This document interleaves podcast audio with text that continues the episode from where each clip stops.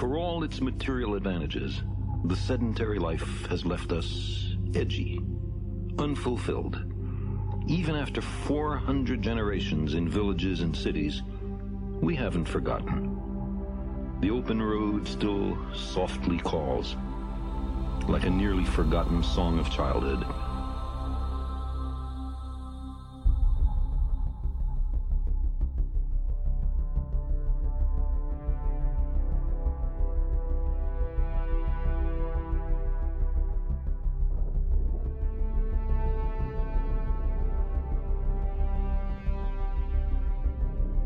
Invest far off places with a certain romance. The appeal, I suspect, has been meticulously crafted by natural selection as an essential element in our survival. Long summers, mild winters, rich harvests, plentiful game. None of them lasts forever.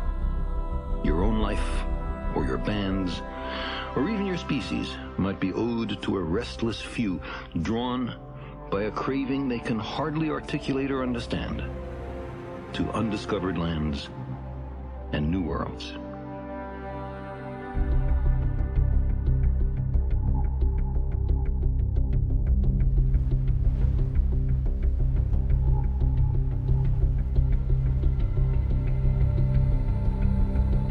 Herman Melville in Moby Dick spoke for wanderers in all epochs and meridians. He said, I am tormented with an everlasting itch for things remote. I love to sail forbidden seas.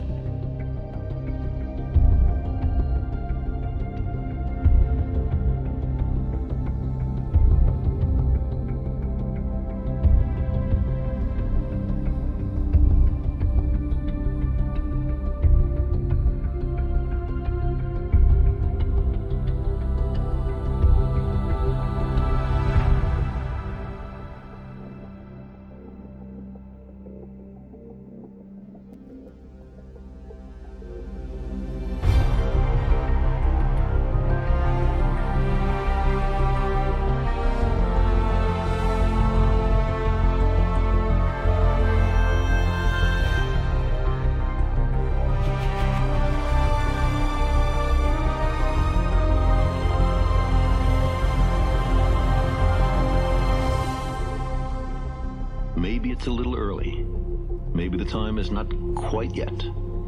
But those other worlds, promising untold opportunities, beckon. Silently, they orbit the sun,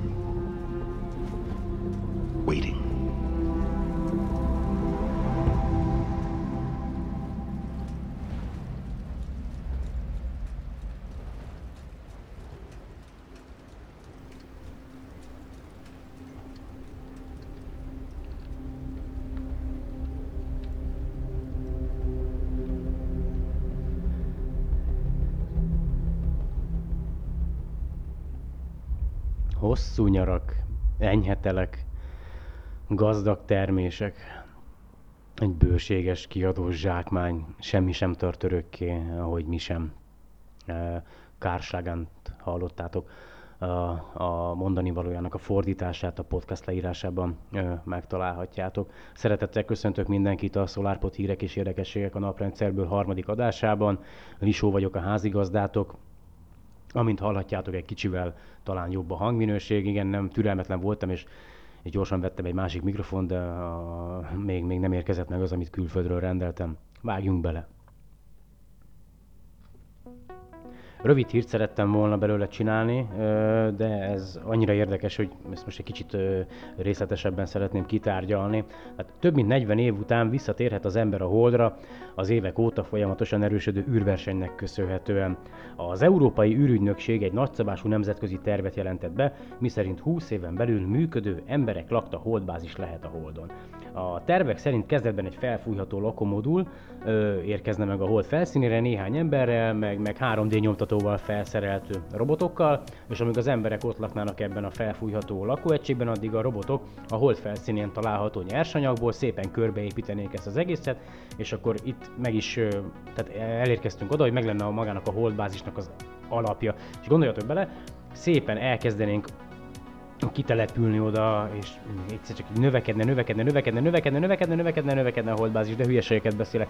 A lényeg, hogy ehhez kapcsolódik, biztosan tudjátok, hogy április 8-án magyar idő szerint körülbelül este 3.11 körül sikeresen elstartolt a Falcon 9 rakétával, a Dragon űrkapszula, benne sok minden egyéb mellett a Bigelow Airspace által gyártott felfújható lakóegységnek a prototípusa. Ez az a lakóegység, amelyet majd a Holdra terveznek küldeni, illetve a Marsra későbbi marsi küldeté, emberes marsi küldetésekhez.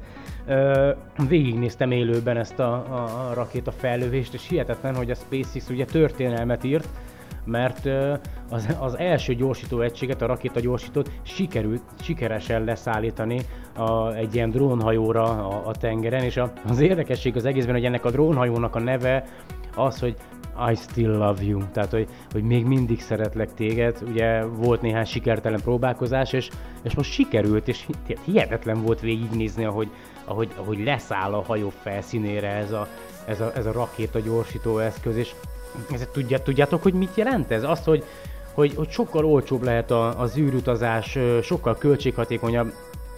Egyébként én azt sem értem, hogy mi a francnak találtuk ki a pénzt, de hát ez egy mellékes dolog. De bízunk benne, hogy, hogy még a mi időnkben létrejönnek a holdbázisok, és mondjuk tegyük fel, remélem olyan 60-70 éves koromra már azt is megérem, hogy egy egyszerűen csak jegyet váltok egy űrhajóra, és, és szeretnék a holdon végleg megöregedni, és aztán ott, ott, ott nyugovóra térni. nagyon szeretném, hogyha, hogyha ezt, ezt meg tudnánk valósítani. Röviden szólnék a, a mai témánkról néhány napon keresztül olvasgattam a, a Wikipédián elérhető a Fermi paradoxonnal kapcsolatos anyagot. Ez lenne az egyik téma a mai napra. Ugye jönnének először is majd a, a rövid hírek, hogyha ezt befejeztem, és akkor utána belevágunk a, a, a paradoxonba. Nem tudom, az a baj, hogy, hogy ö, egyszerűen nagyon nehéz ráhangolódni a műsor készítésre, hogyha mondjuk lenne nálam folyamatosan egy felvevő, akkor biztos, hogy jobban el tudnám készíteni ezt az adást, mert vannak olyan pillanataim, amikor sokkal mélyebb érzésekkel tudok gondolni a világűrre és erre a végtelenre, amiben vagyunk. Nem könnyű, tényleg nem könnyű, baromira nem könnyű. Én, én, én tényleg, tényleg, tehát egyszerűen látom az embereket, némelyik annyira sötét, annyira, annyira annyira, nem is tudom, tehát hogy vagy, vagy csak én vagyok túlságosan ilyen, tehát hogy annyira földhöz ragadt a legtöbb ember, el se tudják képzelni azt, hogy mi az, amiben élünk, hogy ez mennyire csodálatos, hogy ez mennyire fantasztikus, és, és csak mennek és csinálják a dolgaikat, mint a robotok, csak az a legfontosabb, hogy, hogy, hogy meglegyen mondjuk ez vagy az, vagy meg tudják nézni az esti sorozatot, vagy a mérkőzést, és és bele se gondolok, de ez kinek a hibája? Tehát, hogy miért van ez így? Tehát miért, miért nem alakulunk át egy olyan fajjá, amelyik azt tűzi ki célul, hogy meghódítja, benépesíti a körülötte lévő világegyetemet, amennyire csak tehet, és miért nem lehet ez a cél az emberiség számára? Tehát, hogy én, én ezt valahogy képtelen vagyok felfogni. Itt, itt keringünk, ö, másodperceként talán valami 20 ezer, vagy hogy, vagy 30, igen, 30 km per másodperccel keringünk, és a, a, csak a nap körül, és akkor mellette még ugye maga a nap is, ö, ö, maga az egész naprendszer kering ugye a, a tejútrendszerben, tehát 250 millió év alatt teszünk meg egy, egy kanyart a, a tejútrendszerben, ö, ez valami hihetetlen, és ez csak egy galaxis, és, és, és és, és, és százezer fényév átmérőjű ez az egész tejútrendszer, csak a tejútrendszer százezer fényév. Tehát bele tudunk ebbe gondolni, és, és, és, nem is, és a legtöbb embert nem is érdekli. Tehát nem, egyszerűen nem érdekli. De miért nem érdekli? Válaszoljátok már meg nekem ezt a kérdést, légy szíves. Legyetek egy kicsit aktívabbak, szóljatok hozzá az adáshoz, a Facebookon megosztott adáshoz, mondjátok el a véleményeteket. Tényleg, segítsetek. Szeretném, hogyha ez a műsor a hosszú távon élhetne. Vágjunk bele gyerekek akkor a, a mai adásba, és akkor következzenek a rövid hírek. Ha a Holdra ugyan nem is, de alacsony energiafogyasztással akár 120 km-re is elvisz minket a Van Hoof Electrifix okos elektromos kerékpárja. Vázba épített érintőképernyő, 3G hálózat támogatás, GPS és a mobiltelefonunkra letöltött alkalmazás segítségével még le is zárhatjuk, hely meghatározhatunk, és ha netán ellopnák, a hatóságokkal együttműködve könnyedén megtalálhatjuk. Talán még az ára sem olyan vészes, 1000 dollárért bárki előrendelheti. Kínai tudósok sikeresen módosítottak egy emberi embriót, amely a módosításnak köszönhetően ellenállóvá vált a HIV vírussal szemben. Francia kutatók egy laboratóriumi körülmények közt előállított üstökösben megtalálták az egyik fő építőelemét az, a genetikus nemző anyagnak, a ribószt. Ezáltal újabb megerősítést nyert az az elmélet, hogy a fiatal földre az üstökösök által került az élethez szükséges alapanyag, Érdekesen működik a kínai demokratikus köztársaság, nemrég még ők voltak a világ legnagyobb károsanyag kibocsátói, ma pedig már egy 50 billió dolláros globális szél- és napenergia hálózatot hoznának létre 2050-re. Úgy legyen! Öntisztuló textilanyag a láthatáron, mely a fény segítségével tisztítja meg magát a szennyeződésektől. Ha nem hiszitek, kérdezzétek meg az ausztrál kutatókat Melbourneben.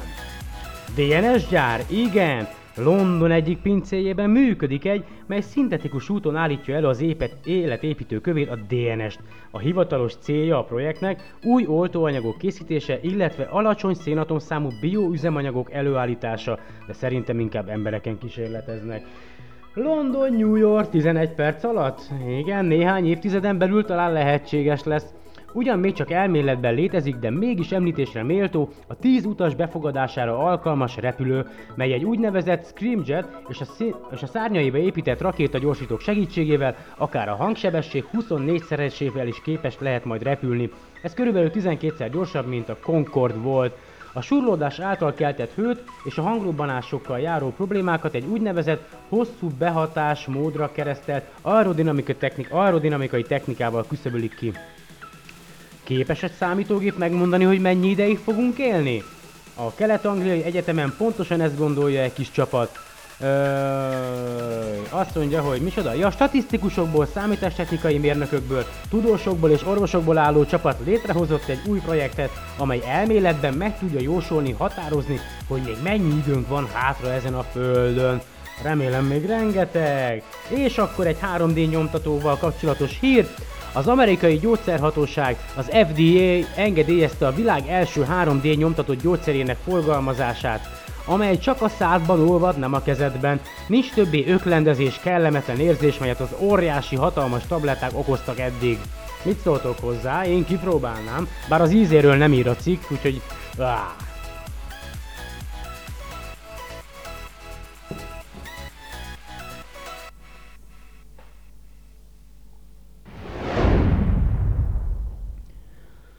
Az a jó ebben a podcast készítésben, hogy közben én is tanulok, miközben anyagot gyűjtök egy, egy, egy adáshoz.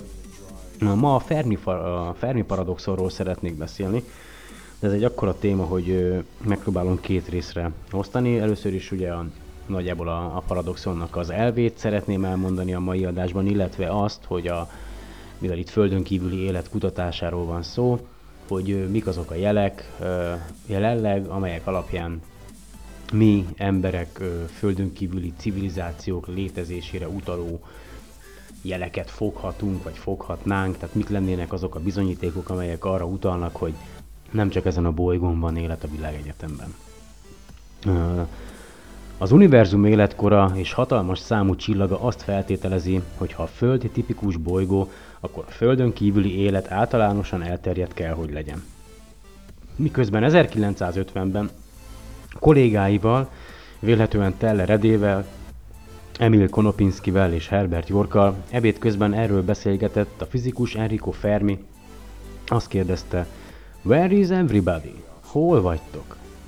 Fermi felvetette a kérdést, hogyan lehet az, hogyha számos fejlett földön kívüli civilizáció létezik a tejútrendszerben, még nem találtunk olyan bizonyítékokat, mint idegen űrszondák, idegen űrjárművek vagy rádióadások. Voltak és jelenleg is folynak kísérletek a Fermi paradoxon feloldására, földön kívüli civilizációk létezésére utaló közvetlen vagy közvetett bizonyítékok keresésével, valamint olyan elméletek felállításával, amik kijelentik, hogy ilyen élet az emberek tudta nélkül is létezhet. Az ellenvélemények azt feltételezik, hogy nem létezik intelligens földön kívüli élet, vagy csak olyan ritkán fordul elő, hogy az emberek soha nem léphetnek kapcsolatba ezekkel az életformákkal. Mi a paradoxonnak az alapja?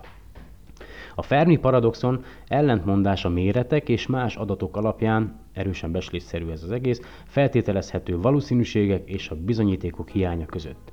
Egy teljesebb definíciót az alábbi módon lehetne megadni. A világegyetem nagyságának és korának figyelembevételével arra a következtetésre juthatunk, hogy a Földön kívül is létezniük kell technikailag fejlett civilizációknak. Mivel azonban ezt a következtetést bizonyítékokkal eddig nem sikerült alátámasztani, úgy tűnik ellentmondásba ütközünk. A paradoxon alapja a méretek érve, amelyet számokkal lehet kifejezni. A tejútrendszerben található csillagok becsült száma 250 milliárd, azaz 2,5 10 a 11-en, és ez a szám 70 trilliárd 7 10 a 22-en a világegyetem látható részére vetítve. Még ha elhanyagolhatóan kicsi is lenne az intelligens élet jelenlétének aránya az egycsillagok körül keringő bolygókon, akkor is nagyszámú civilizációnak kellene léteznie, akár csak a tejútrendszeren belül is. Ez az állítás a középszerűség elvét feltételezi, miszerint a Föld nem különleges, csupán egy bolygó a sok közül, amelyre ugyanazok a szabályok, hatások és valószínű kimenetelek vonatkoznak, mint bármelyik más világra. Fermi gondolatmenetében ennél többet is állított. Ha adottnak vesszük az intelligens életnek azt a képességét, hogy megoldja a véges környezeti erőforrások problémáját, és hajlamosságát az új életterek kolonizálására valószínűnek tűnik, hogy bármilyen fejlett civilizáció előbb-utóbb új erőforrásokat keresve először kolonizálná a saját bolygórendszerét, majd a környezőeket tehát a földihez hasonló életre alkalmas világok nagy száma alapján könnyen feltételezhető nem csak az idegen civilizációk léte, de különféle erőforrásbeslések és a rendelkezésre álló idő alapján egy ilyen civilizáció elterjedése, megtelepedése a galaxis észrevehetően jelentékeny részében, ennek eredményeképp pedig a Föld meglátogatása is. Azonban mivel az univerzum 13 milliárd éves történetét tekintve jelenleg nincsen más intelligens életre utaló, megdönthetetlen és elfogadható bizonyíték a Földön, vagy bárhol máshol az ismert univerzumban, ezért feltehető, hogy az intelligens élet mégis ritka, vagy az intelligens fajok általános viselkedéséről alkotott felvetéseink tévesek. Azért azt ne felejtsük el, hogy ez 1950-ben volt, azóta rengeteget fejlődött a technika, 1960 óta kémleljük folyamatosan az eget rádióteleszkópokkal, az ezred, ezred végén pedig elkezdtük ugye az exobolygó kutatást, fejlődtük a Hubble űrteleszkópot, rengetegféle módon próbálunk kutatni a világegyetembe idegen civilizációk után de folytatnám tovább, mert részben felolvasás. Tehát a Fermi paradoxon kérdése kétféleképpen is feltehető. Az első formája úgy hangzik, hogy idegenek vagy a nyomaik a galaxisból miért nincsenek fizikailag is itt. Ha a csillagközi utazás lehetséges számukra, még ha a lassú, a földi technika számára is elérhető változatban, akkor is csak 5-50 millió évbe telnek kolonizálniuk az egész galaxist. Ez viszonylag rövid időtáv geológiai mércén mérve, és még inkább az kozmikus viszonylatokban. Mivel számos csillag idősebb a napnál, valamint intelligens élet korábban kialakulhatott máshol is, felmerül a kérdés, hogy miért nincs a galaxis már is teljesen kolonizált állapotban. Bocsánat. Még ha a kolonizáció célszerűtlen vagy érdektelen is az összes idegen civilizáció számára, a galaxis nagyarányú felfedezése még mindig lehetséges a felfedezés lehetséges módjait és az ezekhez alkalmazott elméleti szondatípusokat, ja majd bemutatjuk kentebb. Ó, de jó, hogy felolvasást tartok. Ugye a lényeg az, hogy majd fogok beszélni az elméleti szondatípusokról, arról, hogy ha mondjuk jeleket akarnánk keresni az idegen civilizációkra, akkor elméletileg mik lehetnek ezek, és ezek közé tartoznak úgynevezett elméleti kutató űrszondák, mint a Neumann féle űrszonda például, de majd erről később beszélek.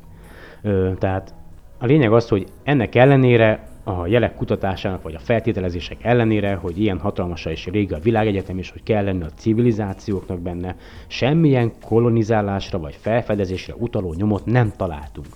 A fenti állítás talán nem érvényes egységesen az univerzum egészére, hiszen a jelentősen nagyobb utazási idő elég jól indokolja a távoli galaxisokból érkező idegenek jelenlétének hiányát. Ugye hihetetlenül nagy a világegyetem, tehát ugye mondtam az előbb is, hogy csak a naprend, tehát hogy csak a a tejútrendszer százezer fényév átmérő, és ez csak egy galaxis.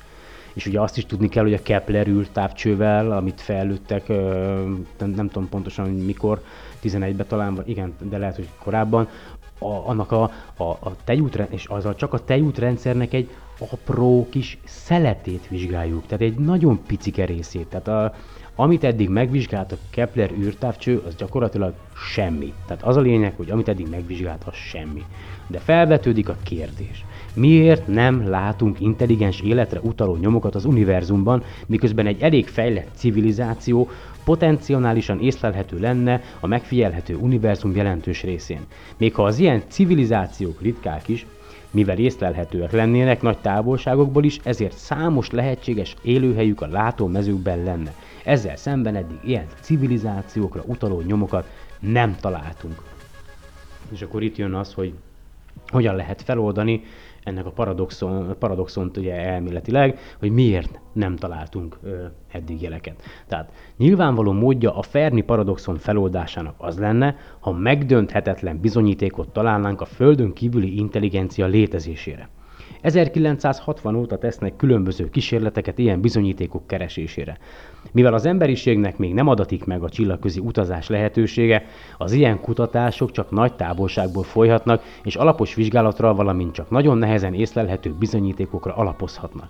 Ez behatárolja a lehetséges felfedezéseket olyan civilizációkra, amelyek észlelhető módon változtatják meg a környezetüket, vagy olyan jelenségeket gerjesztenek, amik nagy távolságban észlelhetőek, mint például a rádióhullámok. A fejlett technikát nem használó civilizációk földről való észlelhetőségének lehetősége a közeljövőben még nagyon valószínűtlen. A keresés során az egyik nehézséget azt jelent, egyik nehézséget azt jelenti, hogy nem mindig tudjuk elkerülni túlságosan antropomorf nézőpontot. A lehetséges bizonyítékok típusára való következtetések gyakran arra összpontosítanak, hogy az emberiség milyen tevékenységeket végzett a múltban, vagy hogyan viselkedne fejlettebb technika birtokában. Az intelligens idegenek azonban talán elkerülik ezt az elvárt viselkedés formát, vagy az emberek számára teljesen ismeretlen tevékenységeket folytatnak. Az egyik lehetséges mód az észlelésüknek az a rádiósugárzás. A rádiótechnikát, a rádióteleszkópok építésének képességét, a fejlett technikával rendelkező fajok fejlődésének természetes állomásaiként tartják számon, és ezek, az elméletileg olyan jelen, ezek elméletileg olyan jelenségeket hoznak létre, amelyek csillagközi távolságokból is észlelhetők. A mi naprendszerünk figyelmes tanulmányozói például szokatlanul erős rádióhullámokat észlelnének egy G2-es típusú csillaghoz képest a Föld televíziós és telekommunikációs adásai miatt.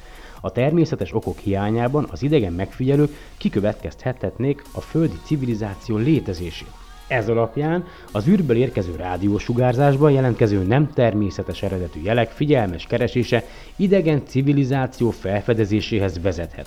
Az ilyen jelek lehetnek véletlen, melléktermékei a civilizációnak, vagy szándékos próbálkozások a kommunikáció felvételére. Ilyen volt például a Communication with Extraterrestrial Intelligence által készített Arecibói üzenet.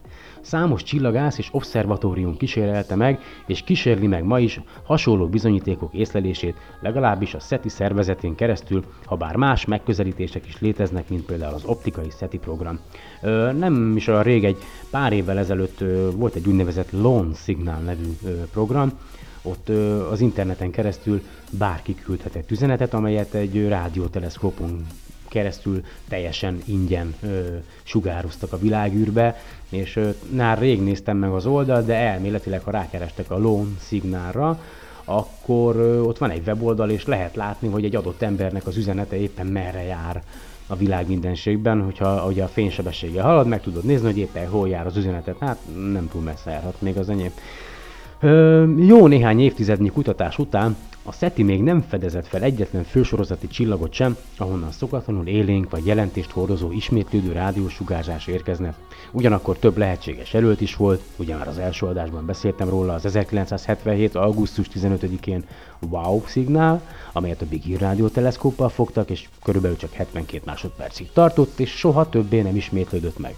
Viszont volt egy másik is 2003-ban, az SHG B02 plusz 14A rádióforrást izolálta, a SETI kukac Home analízise, bár jelentőségét később a további tanulmányozás során majdnem teljesen elvetették, Számos technikai jellegű felvetés ássa alá a SETI programot, amelyek azt okozhatják, hogy az emberi kutatók lemaradnak bizonyos rádióadásokról a jelenlegi elégtelen keresési technikák következtében. Ezekről a felvetésekről majd itt lentebb elméletileg a papíron van szó, de ugye mivel én olvasom, ezért folytatódik. A lehetséges idegen jelek észrevétele még a közvetlen bolygó megfigyelés.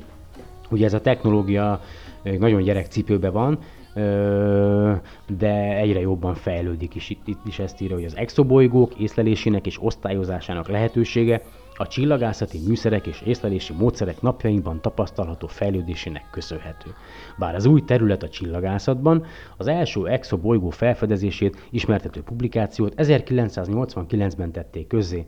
Lehetséges, hogy a közeljövőben olyan bolygókat találunk, amely képes az élet fenntartására. Ugye ezt tudni kell, hogy több mint 200... Van az már 1700 is. Azonosítottak, vagy van, van már kb. 250-300 is. 1700? Ugye ezek közül a legtöbb az ilyen Jupiter méretű gázóriás, van, vagy amelyek a, vannak a szuperföldek, amelyeknek mondjuk kétszer nagyobb a tömege, vagy háromszor nagyobb a tömege, mint a Földé, és vannak ugye a kisebb bolygók is, de azt nem tudjuk megállapítani pontosan, hogy az a, annak a bolygónak, hogy ott van-e élet, hogy milyen a, tehát nem tudjuk, mert olyan messze van, nem tudjuk még a jelenlegi technikával ezt, ezt megmérni.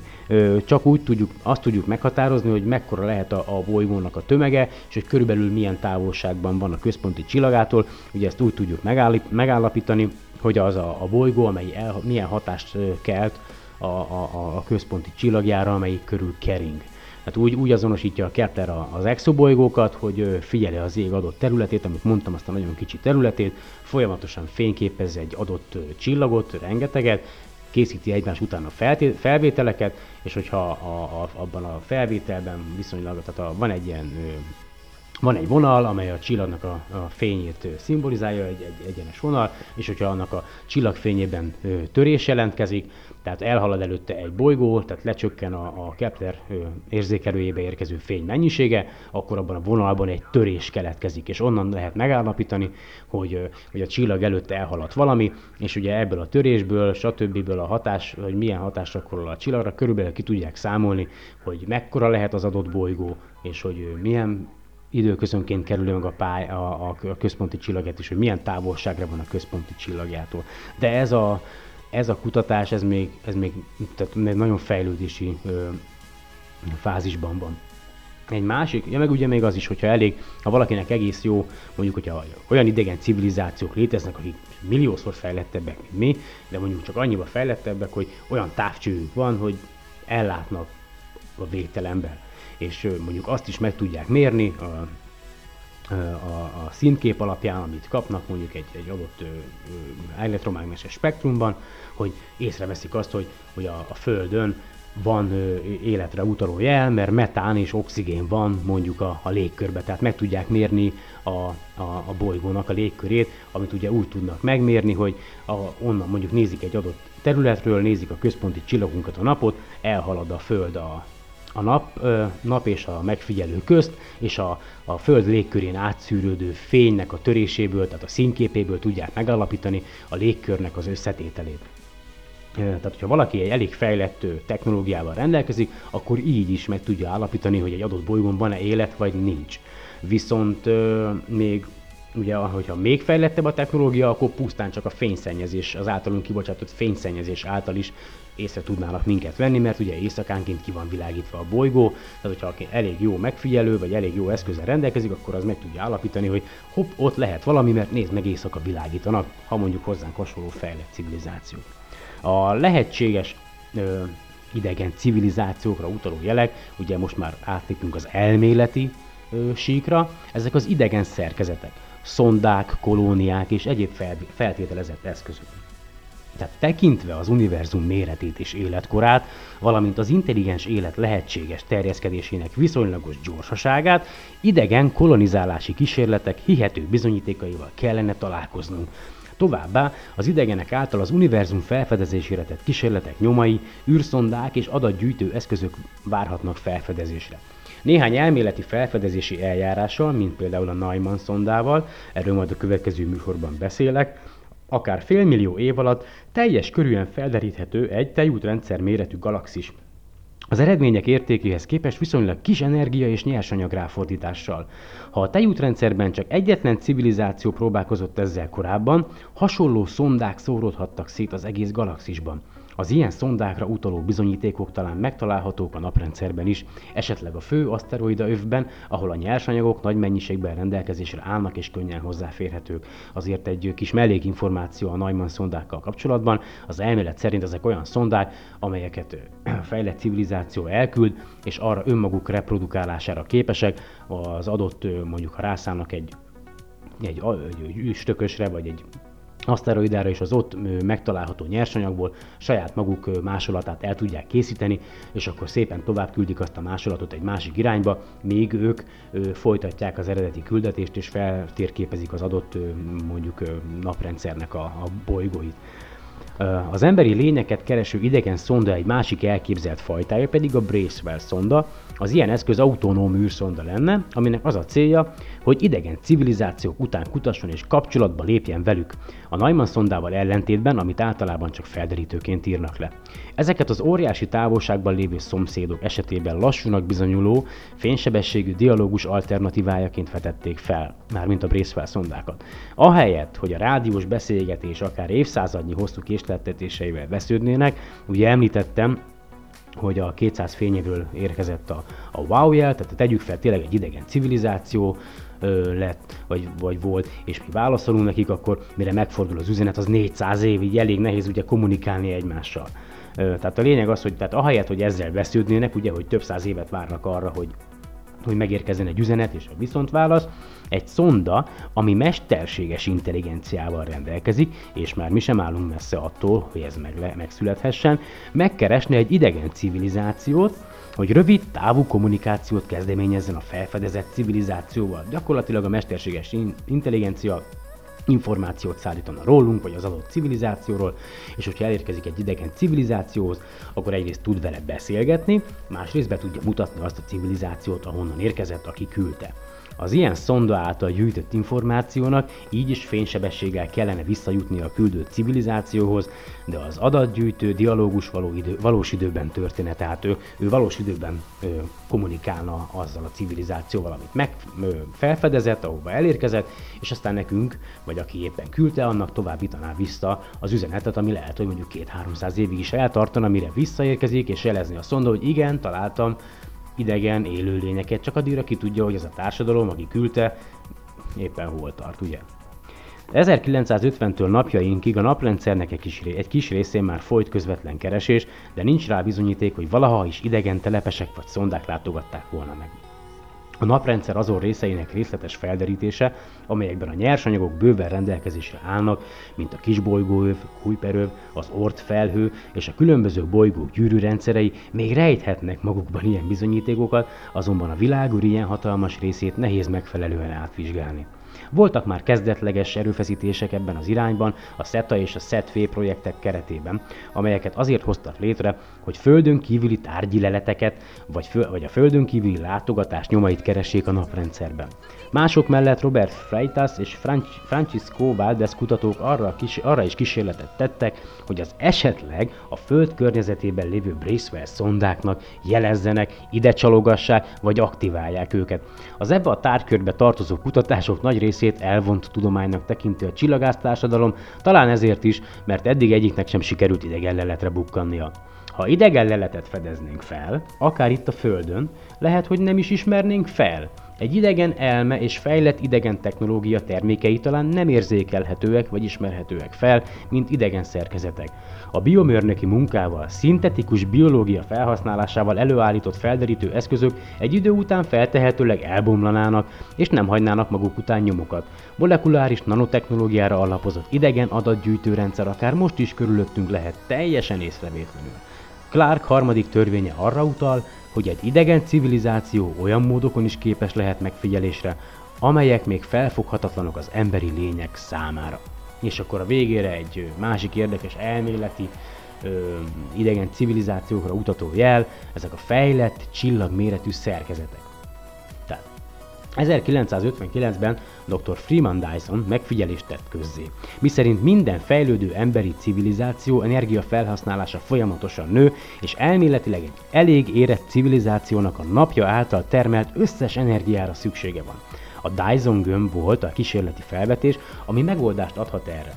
Megfelelő objektumokból álló felhő vagy burok egy csillag körül, ami annyi kisugárzott energiát gyűjt be, amennyit csak lehetséges. Egy ilyen asztromérnöki teljesítmény drasztikus hatással lenne a nap megfigyelhető spektrumára, legalább részben megváltoztatná a természetes csillag légkör eredeti emissziós vonalát ami feketetes sugárzásra hasonlítana, amely valószínűleg az infravörös tartományban tetőzne. Dyson úgy vélte, hogy a fejlett idegen civilizációk talán a csillagok színképének vizsgálatával fedezhetőek fel. Voltak kezdetleges próbálkozások a Dyson gömbök létezésére utaló bizonyítékok, vagy más a Kardashev skálán második és harmadik fejlettségű, olyan hasonlóan hatalmas szerkezetek keresésére, amelyek megváltoztathatják a csillagok színképét, azonban az optikai megfigyelések nem vezettek eredményre. A Fermilabnél létezik egy, a Dyson gömbök keresésére létrehozott program, de az ilyen kutatások jelenleg még kezdetlegesek és nem teljes körűek. És ugye mostanában is volt egy ilyen, a Kepler által egy, az egyik megfigyelt csillag körül. Képzeljétek el, hogy a, ugye van az Universe oldal, és ott van a Planet Hunters, és civil kutatók fedezték fel, tehát civil kutatók ugye nézik át ezeket az adatokat, amelyeket a Kepler továbbít a Föld felé, és ők találtak rá ugye arra a, a csillagra, ahol, ahol, ahol valami olyasmit tapasztaltak, mint például a lehetséges, hogy egy ilyen Dyson gömb van a, a csillag körül, tehát egy, egy idegen civilizáció által épített objektum. Persze semmiféle bizonyíték nincs rá, akármi lehet, csak elméletek vannak, valószínűleg soha nem fogjuk megtudni, de van olyan mértékben eltakarja a csillagjának a fényét, ez a valami, hogy, hogy az nem lehet bolygó, hanem az egy hatalmas valaminek kell lennie, lehet természetes, vagy akár lehet teljesen mesterséges képződmény. És akkor eléggé elment az idő, ne haragudjatok az ilyen felolvasó esthez, hasonló podcasthoz, a közeljövőben remélem, hogy azért jobban fog menni, de nézzétek el, hogy én is dolgozom, nem nagyon van időm tényleg állandóan ezzel foglalkozni, de remélem, hogy a még, még néhány rész is aztán könnyebben belejövök, és gyorsan elmondanám az elérhetőségemet, hogyha szeretnétek megkeresni. Az, az e-mail cím a solarpod2016 megtaláltok Skype-on solarpod2016 felhasználói névvel, Facebookon is elérhető vagyok, facebook.com per SolarPod, és tényleg itt várom a, a, a SolarPod oldalon, a Facebookon a megosztást, hogyha bármilyen hozzászólásotok van, vagy véleményetek a műsorral, tényleg nyugodtan szóljatok hozzá, szeretném, hogyha ez egy közös valami lenne, és akkor a következő részben pedig arról fogok majd beszélni, hogy miért nem? Tehát miért nem ö, érzékeltünk még idegen civilizációkra utaló jeleket, és ö, bemutatom majd, a, vagy mesélek egy kicsit a Neumann szondáról és a Bracewell szondáról, meg ezekről az elméleti lehetőségekről, igyekszem jobban beletúrni magamat a témába, hogy felolvasás nélkül is ö, menjen ez az egész. Szeretném megköszönni, hogy ö, ma is meghallgattatok, további szép napot kívánok nektek, sziasztok!